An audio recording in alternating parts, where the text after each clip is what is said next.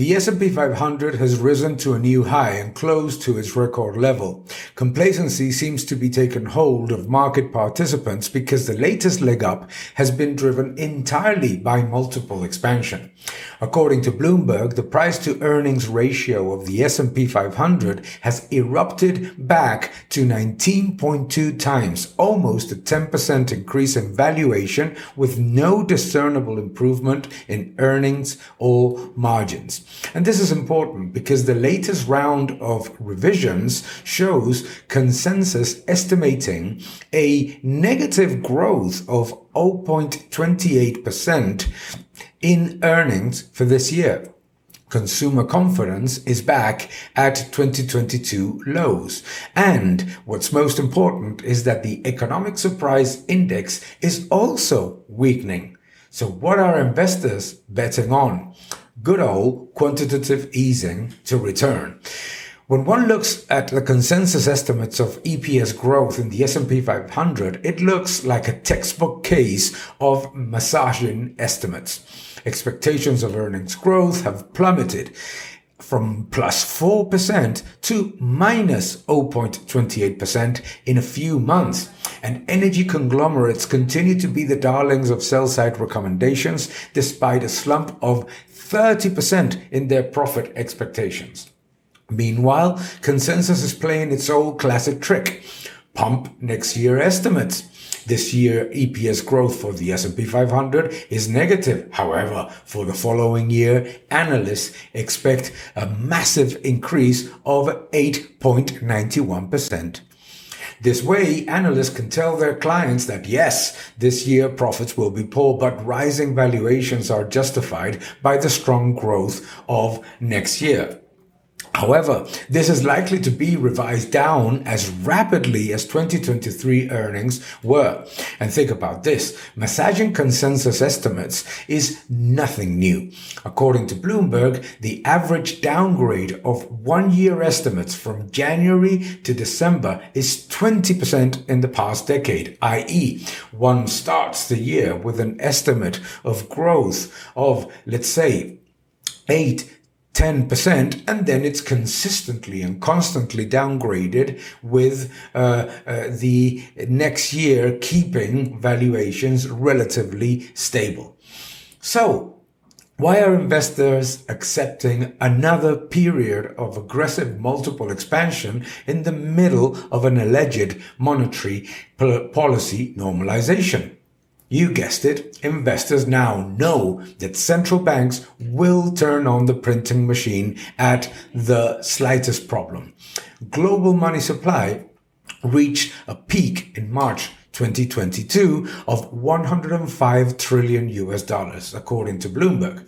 It was supposedly going to fall rapidly to 95, 90 trillion with central banks unwinding their balance sheet and reducing the excess money created in the system. It hasn't happened. The global money supply continues to be above 101 trillion and has risen significantly with the banking crisis. Investors are right to see that central bank policies will remain massively accommodative and the impact of rate hikes has been pretty limited, providing more an opportunity to increase risk than to reduce it. However, market participants may be too optimistic, expecting massive multiple expansion to drive markets further. Inflation remains elevated and being accommodative is significantly different from implementing quantitative easing. Central banks are injecting liquidity in a banking crisis, but that is not QE. They're not driving the valuation bubble further as easily as some would expect we need to think about a few things. First, fundamentals are not helping. Earnings and margin estimates require further cuts to be aligned with the macroeconomic reality. Second, inflation may be declining, but it is mostly due to the base effect and accumulated consumer prices remain not just elevated, but stubbornly elevated with core CPI stubbornly higher than what commodities and money supply would dictate. Because think about this. elevated core CPI remains and elevated inflation is still there when commodity prices, the vast majority of them, have slumped to uh, coming below the pre-Ukraine invasion levels. So if we think about this, this means that central banks are more likely to surprise with more rate hikes than with the expected cuts into the end of 2023 that we see in consensus estimates.